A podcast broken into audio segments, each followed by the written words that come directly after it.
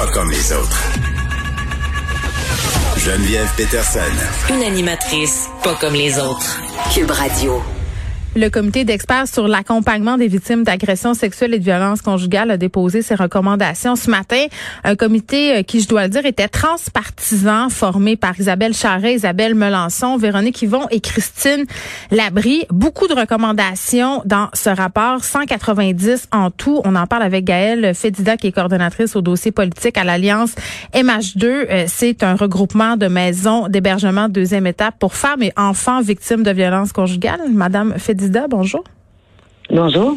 Écoutez, je veux qu'on se parle à prime abord euh, du titre euh, de ce rapport-là, qui a été, euh, en tout cas, c'est ce qui est souligné au tout début là, de la publication, choisi à la dernière minute. Le titre étant Rebâtir la confiance. C'est pas anodin ce titre-là.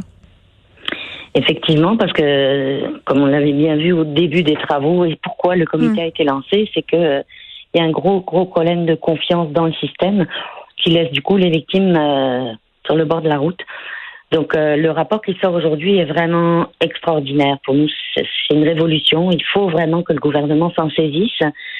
Euh, je dirais que l'immense majorité des recommandations qui sont là sont en fait des, des, des recommandations qu'on poussait depuis fort fort longtemps et même avant que le comité d'experts se monte. Hum. Donc c'est vraiment euh, c'est vraiment par certains aspects révolutionnaire.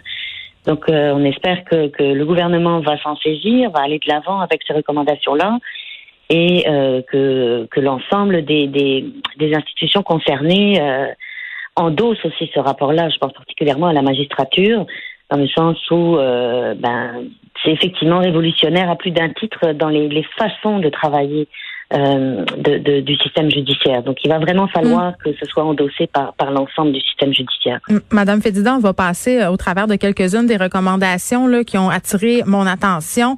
Euh, la première, quand même, euh, elle n'est pas non plus anodine. Là. Je pense que ça donne le ton au reste. ce qu'on dit, c'est qu'on doit fournir à la personne victime d'agressions sexuelles et de violences conjugales un soutien psychosocial judiciaire dès le moment où elle dévoile les agressions subies. Et ce, et c'est là la partie qui m'intéresse, qu'elle décide ou non de dénoncer dénoncer le crime aux autorités policières. Et c'est intéressant que ce soit la première recommandation, car beaucoup de personnes sont sur cette idée que si la victime ne va pas à la police, on peut rien faire pour elle. Effectivement. Donc, euh, en fait, il faut qu'elle soit bien conseillée avant même de porter plainte, parce mm. que euh, suivant le conseil qu'elle va recevoir, elle va décider ou pas de porter plainte.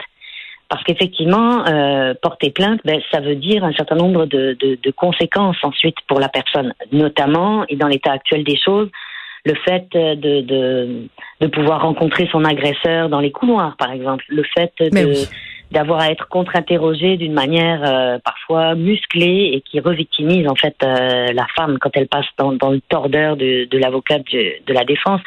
Donc il y, a une, il y a plusieurs dispositions là qui précisent que euh, justement, à chaque étape, la personne doit être accompagnée et conseillée pour prendre des décisions en connaissance de cause, ce qui n'était pas le cas aujourd'hui. Oui, et tenu, euh, et je m'excuse de vous interrompre, Madame Fédizem, est tenu au courant parce qu'il y a quand même des cas dans l'actualité récemment, euh, en tout cas, qui m'ont fait me poser des questions. Je pense entre autres euh, à la situation par rapport à Éric Lapointe, ce qui était souligné dans plusieurs médias par rapport à, à la sentence et ce qui était demandé, c'est que la victime l'a appris finalement dans les journaux un peu en même temps que tout le monde. On l'a jamais tenu au courant. Et ça, c'est excessivement problématique.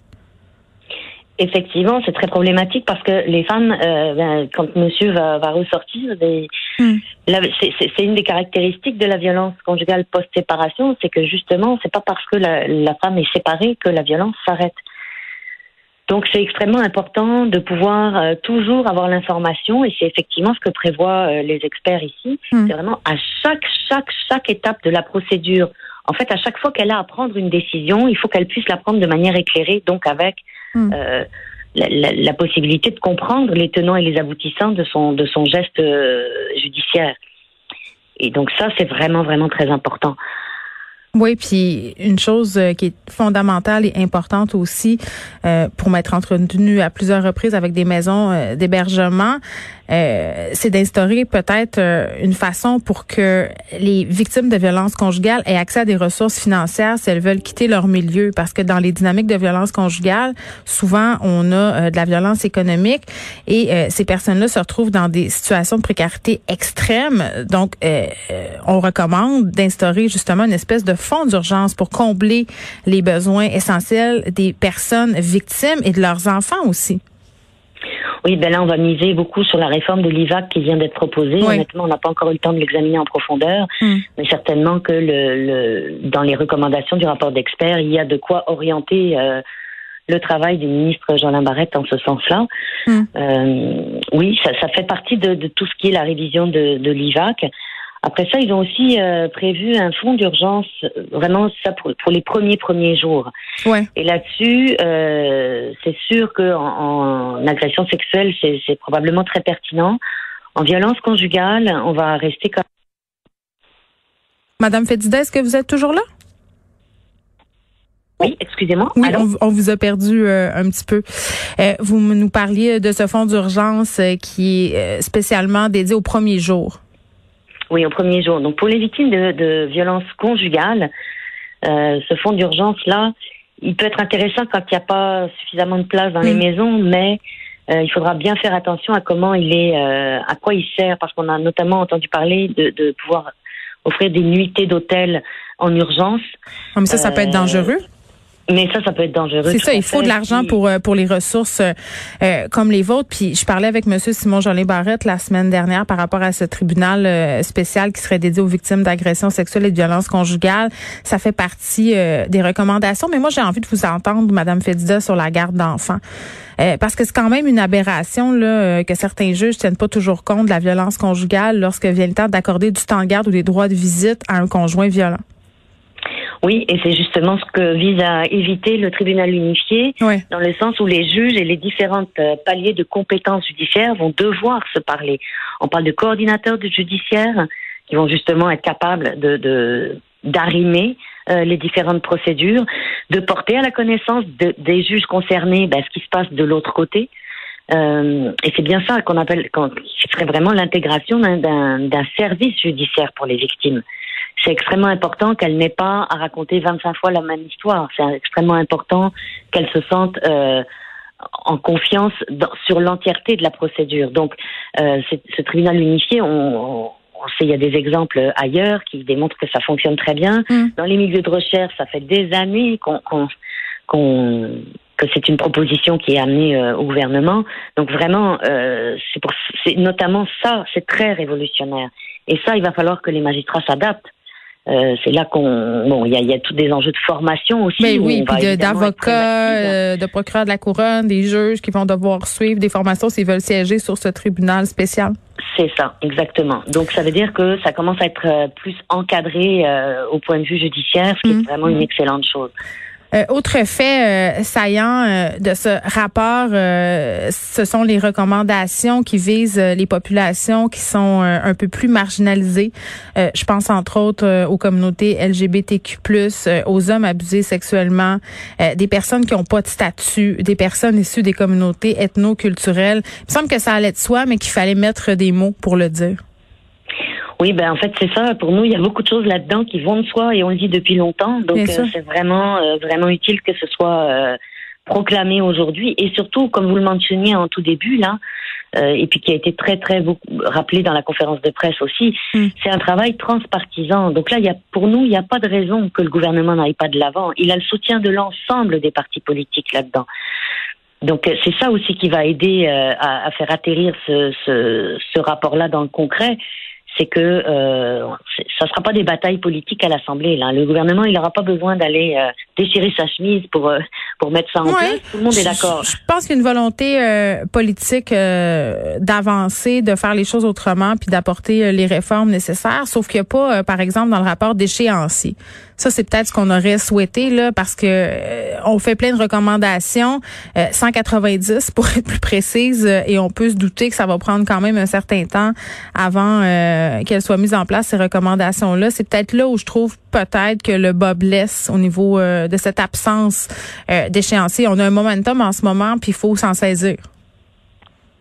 Tout à fait. Puis on est euh, on est bien d'accord avec vous. Puis je pense que déjà nous on va être euh, très vigilantes et puis continuer à les talonner. Hmm. Puis là quand même euh, c'est un exercice transpartisan. Mais là les les, les députés d'opposition ont bien dit clairement ce matin que elles, elles, allaient s'atteler aussi à, faire atterrir ce rapport. Donc je, je pense que ça va être difficile de traîner des pieds.